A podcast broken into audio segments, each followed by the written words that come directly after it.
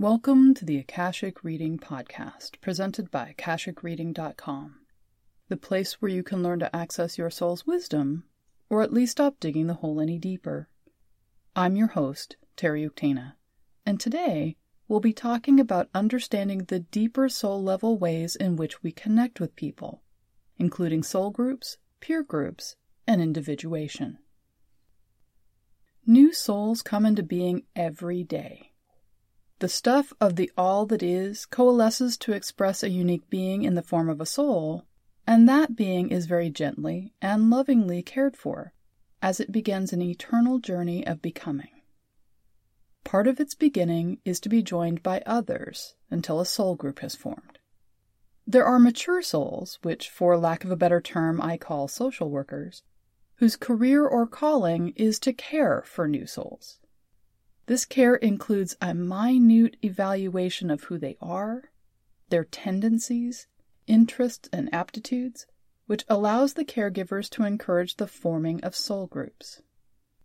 As a soul group comes together, a teacher comes forward to accept responsibility for and form a deep love connection with the group.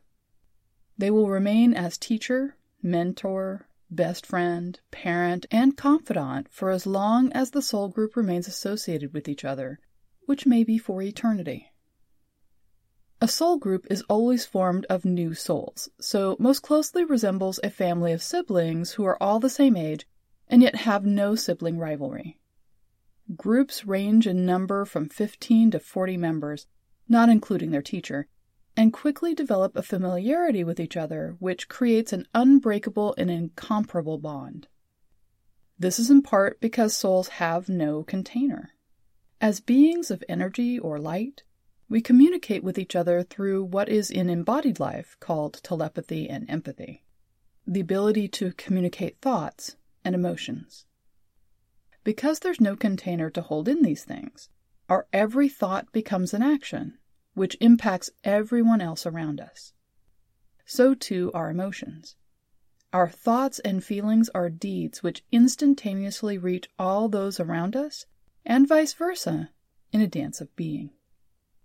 As newly become souls are no more enlightened or wise than any other newborn, the group is at first a mass of roiling chaos, like puppies or kittens at play.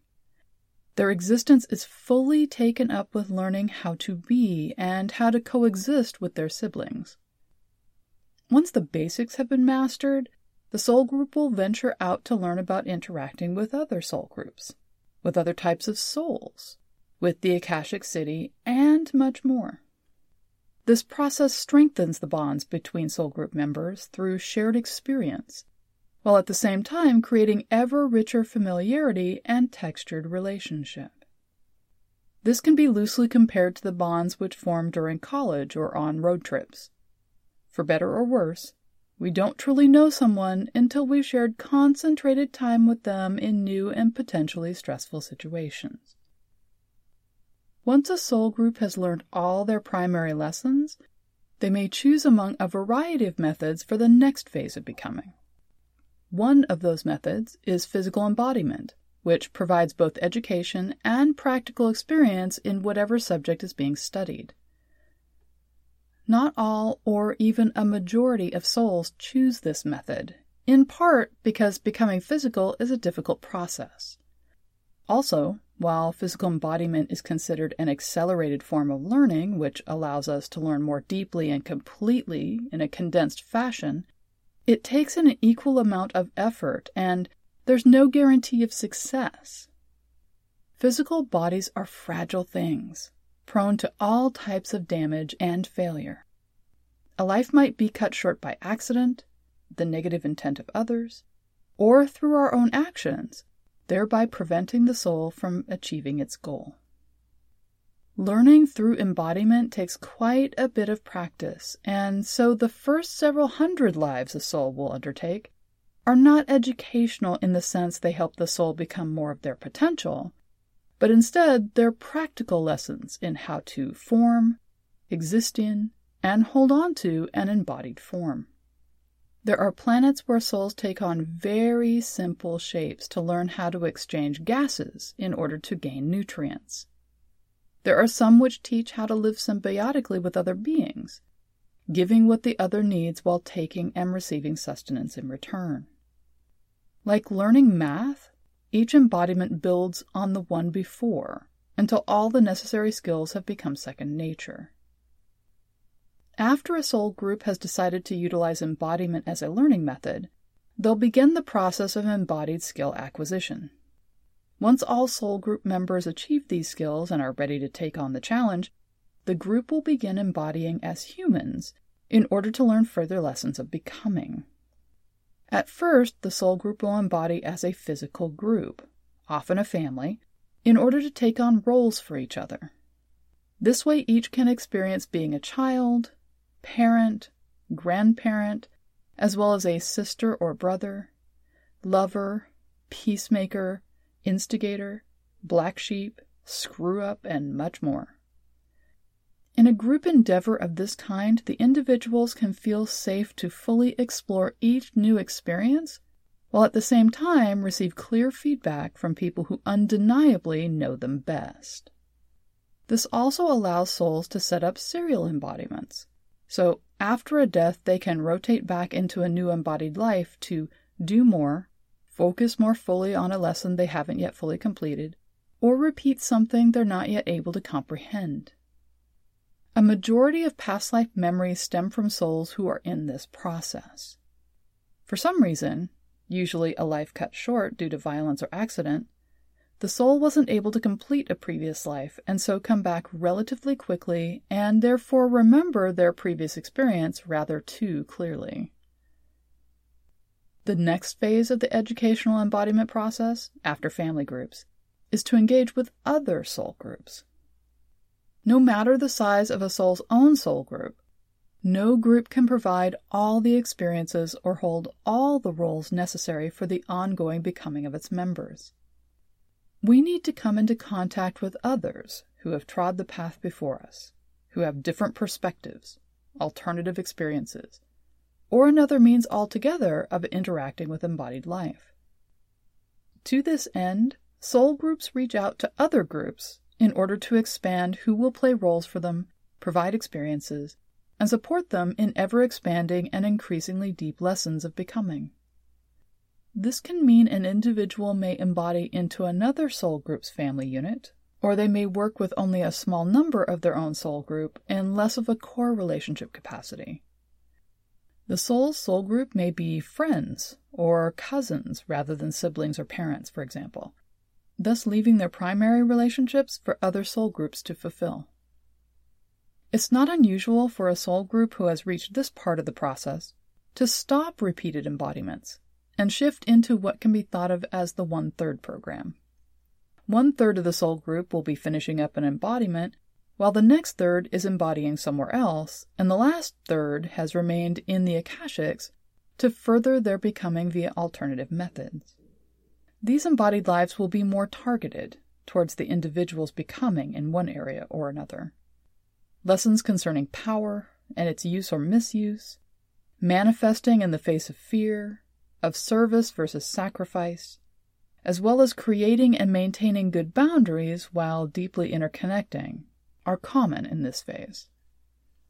While we create what are thought of as past life connections with other souls throughout both the family and expanded group phases of embodiment, thereby building a knowledge of and history with individuals beyond our soul group, which are meaningful and supportive, it's in the third phase which we begin building out some of our most significant interconnections. This is when we begin the process of individuation. Each soul is a unique individual from the moment it comes into being. However, the fact we have no barriers or encasement, communicate through merging, and spend a significant part of becoming in a homogeneous family unit the tendency of most souls is to focus on unity, harmony, and the group. While some souls are precocious in that they are naturally prepared to move out on their own, seeking ever increasingly personal lessons and opportunities for becoming, most souls are not. Therefore, in the individuation phase, they choose embodied lives which encourage them to move out of secure group settings and into lives which break new ground. These lives often feel lonely or even unsupported, as they're structured to encourage the soul to create new support structures. They're meant to have the person rely not on their soul group or other souls they have past life history with, but new connections they form through choice and even chance. In a life of individuation, the soul is gently or not so gently encouraged to branch out of their comfort zone. This can mean every attempt they make to have the life they want and deserve is thwarted if they attempt to create it through connection with someone else. Business ventures which require a business partner in order to flourish fall through Marriages full of waiting for the other partner to help build a dream home or move to a dream location fail miserably. Friends, while enthusiastic, end up never being quite in sync with the dreams spoken of, and nothing moves forward unless the soul decides to do it for themselves. This can feel incredibly lonely, difficult, or even frightening. However, once the soul engages in the work, things manifest in amazing ways which are not only rewarding, but almost magical. In this phase of the embodiment process, the rest of the soul group rarely embodies with the individual. This can seem like abandonment, but it's actually to support the soul in their effort to individuate. Others of the group may be embodying at the same time, but often in other countries, other continents, or in situations which keeps them completely separate from everyone else. The remainder of the group will be monitoring their siblings and providing support from the other side of the veil, but in such a way as to not interfere with the individuation process. But the interactions the soul is having in this phase are creating the history, which will inform any embodiments they choose to undertake in the future. Through all of these phases, there comes a point in the maturation of a soul where they are no longer focused solely on their own becoming. This equates roughly to our notion of becoming an adult, which is not so much a hard line or a completion of a set of lessons, but more like the unfolding of a lotus or rose into its full and glorious potential. The soul not only continues to seek ways in which to expand into its full potential, but to join in the process of enriching and supporting the rest of all that is. This is what I call being in service or undertaking a soul career. Part of a soul moving into an existence which becomes career oriented means moving beyond direct interaction with their soul group. Each soul has one and only one soul group and will be interconnected with these beings forever. However, once the purpose of a soul group is complete, once each member has individuated and has chosen a manner of benefiting the greater universe, the soul group simply stops, well, grouping. The individual soul will create new groups of various natures, which are meaningful for them as well as useful for the work they undertake. For some, these will be small and very specific, such as teams which embody for specific targeted purposes. Others will be interconnected with not just one, but myriads of groups, such as teacher supervisors, who are connected not only with other teachers, but with the beings in the soul groups they teach and mentees who are learning how to be teachers. Still, other souls will work with groups who are connected to facets of the Akashics beyond embodiment, such as those who form and maintain linear time, healers who help souls which have become damaged in one way or another, or the Angel Corps, which maintains the safe functioning of all things Akashic. As most people embodied on this planet are lesson learners who are working with their soul group in some fashion, most of what is taught about soul groups is geared towards individuals recognizing and or remembering them. There's a lot of information about figuring out who is in your life is part of your soul group, who isn't, and how to find the ones you haven't met yet. This assumes everyone's soul group is here, most of the people we have deep connection with are a part of our group, and we would only ever recognize or deeply connect with our own group.